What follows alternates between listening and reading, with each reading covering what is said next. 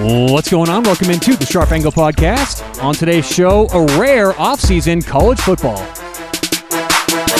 This is the Sharp Angle, every day on your favorite podcast player. As always, special thanks to TopNotchOdds.com, one of the best online sports books available. And I always talk about the importance of having more than one to shop at. Guys, start saving money today. Shop around and add TopNotchOdds.com to your repertoire. When you're signing up, remember, promo code SHARPEDGE. That's going to get you guys up to a 200% deposit bonus that you can use over and over and over again. Online, topnotchodds.com, promo code SHARPEDGE. All right, so it is Wednesday. We usually do college basketball, but we're going to take a look at the coaching carousel in college football, and I am joined by the Buffs Nation co-host, Jared All. You can catch that show. If you're a CU fan, I know not a whole lot of people out there know about the CU Buffaloes football team, but hey, if you like it, anywhere you can listen to this podcast, you can find the Buffs Nation pod. Jared All, how are you, man? I'm doing great. I'm glad to be on the show here with you today. Yeah, thanks. And we just got done recording. CU just got a new football coach. So we did a whole show on Karl Dorrell coming over from Miami.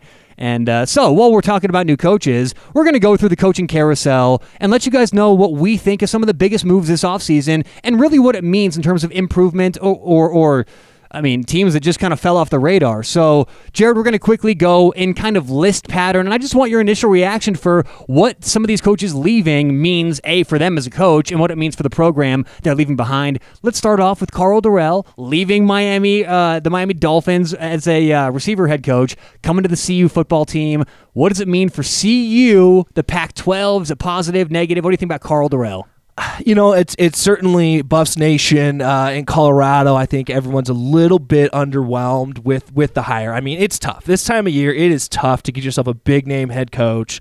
People really liked the direction Mel Tucker was taking this team. But I think Karl Dorrell brings in a lot of experience. He's been at the NFL level a long time, the college level a long time. So he has ties back to the Buffs. I think that was important for CU after they really just got burned. Right. For those who don't follow it, didn't pay much attention, Mel Tucker comes on 1 year with the Buffs. You know, reaffirms his commitment all through the process. I love you guys. I love you. Then all of a sudden, you know, in the middle of the night, he's out the door. And so I think Buffs fans felt very burned by that. So to bring back one of their own, somebody who's been around the program before and was very successful. He was here in the 90s when Colorado had some of their best years. So I'm excited, probably more so than many fans, but it's kind of a time will tell. I'm not sure how this will be impactful in the Pac-12. I don't know that you look at Dorrell and just go, wow, all of a sudden the Buffs are the cream of the crop. Right. Impactful. I think it keeps them about status quo from where they were before. Hopefully, for my sake, middle to upper half of the Pac-12, but probably, let's be honest, a little more realistic, probably middle bottom half of the Pac-12. All right, let's get on to some other coaches that may be a little bit more prominent across the nation.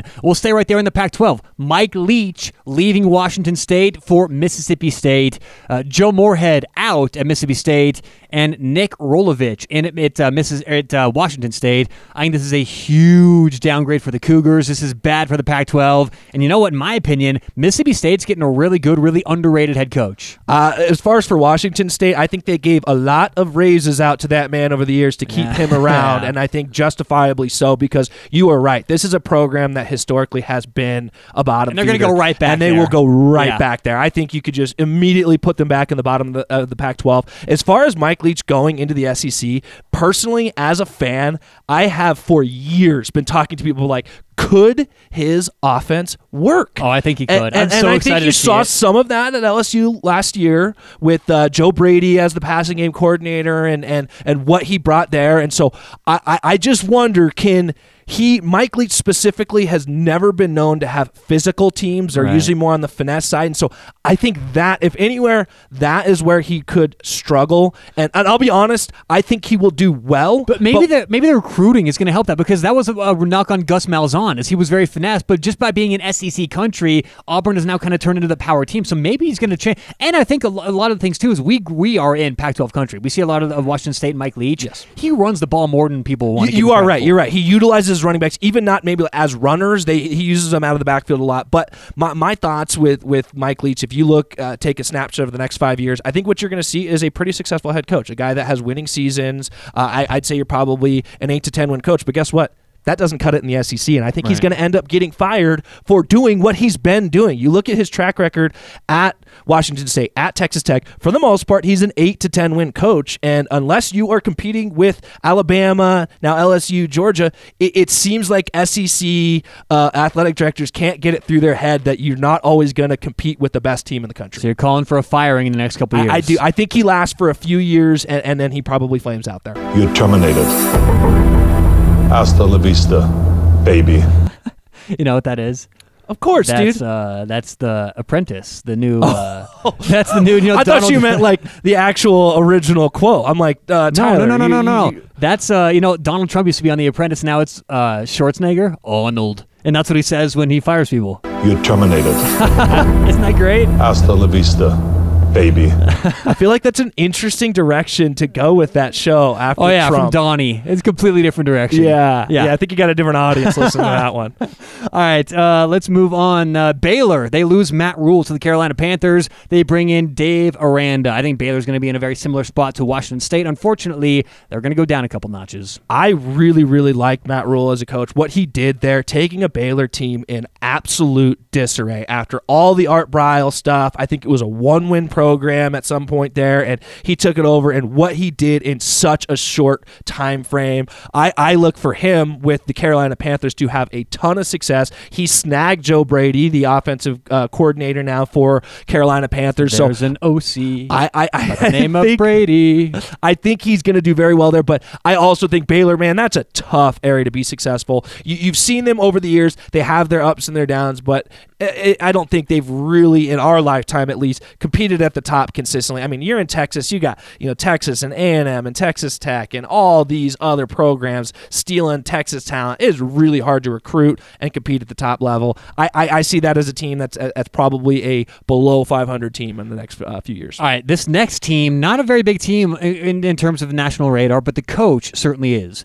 San Diego State, Rocky Long, their old head coach. Not a lot of people know about him. He was one of the more underrated head coaches in the non-Power 5 conferences. But Brady Hoke on San Diego State. I didn't even know that. Yeah. I actually didn't even know that. So what do you think about Brady Hoke getting a revival in San Diego? San Diego. Whale's vagina is what that means. Yeah, that's about my thought process right now. I don't have a whole lot of words for that. I've never been a Brady Hoke guy.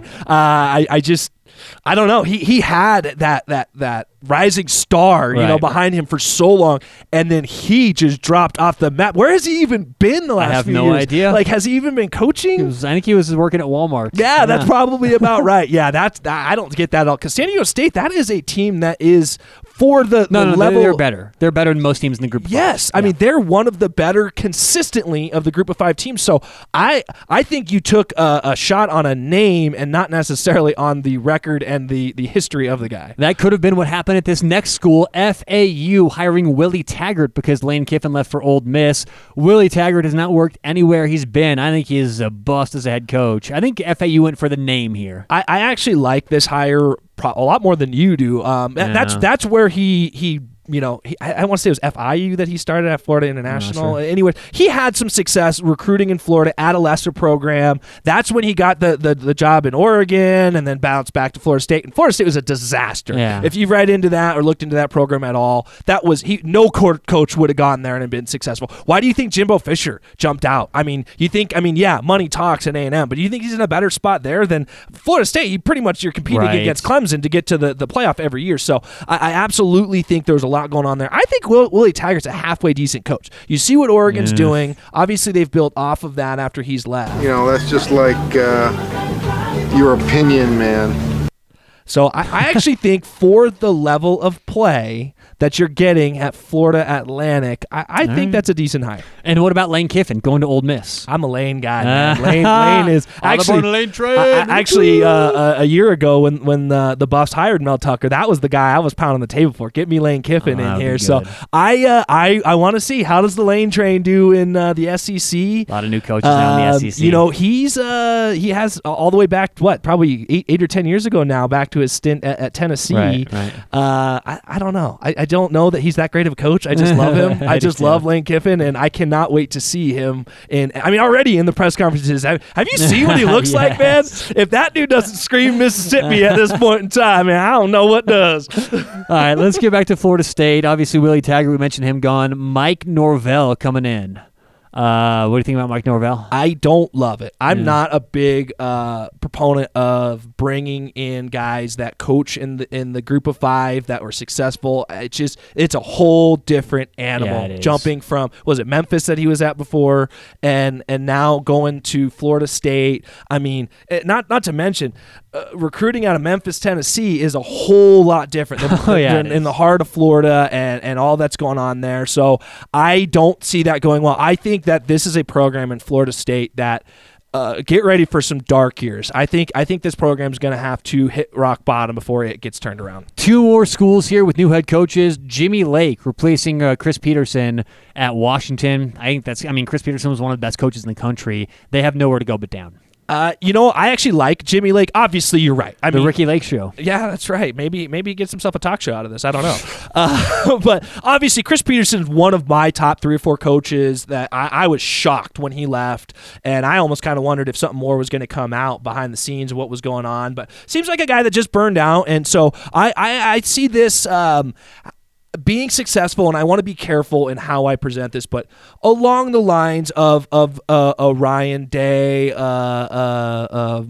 Lincoln Riley, you handpick that guy, you see him as your successor. I think he takes on what was successful with his team. I don't think you see a whole lot of change. So I do think, especially competing in a very weak Pac-12, I think Washington still hangs around the top, although probably not competing on a national level at the top. And last but not least, Greg Schiano heading back to Rutgers. I actually love that. I actually think Greg Schiano's a great coach. When he was at anywhere he's been in college football, he's been great. Now, the dude did some questionable off-field things. He's had some whole situations there that we don't need to get into here, but come on, go back home. Okay, let me put it to you this way, Tyler. Can Rutgers get any worse? I mean, it has to go up from here, right? It's been a bleak couple years for Rutgers, so... I appreciate you coming on the show today, man. Yeah, thanks for having me. It's been fun. A little coaching carousel talk. So there you go. That's about all the college football you're going to get for the next couple months. We'll be right back to college basketball next Wednesday. So y'all stay classy out there. Good luck tonight. We'll talk to you tomorrow on The Sharp Angle.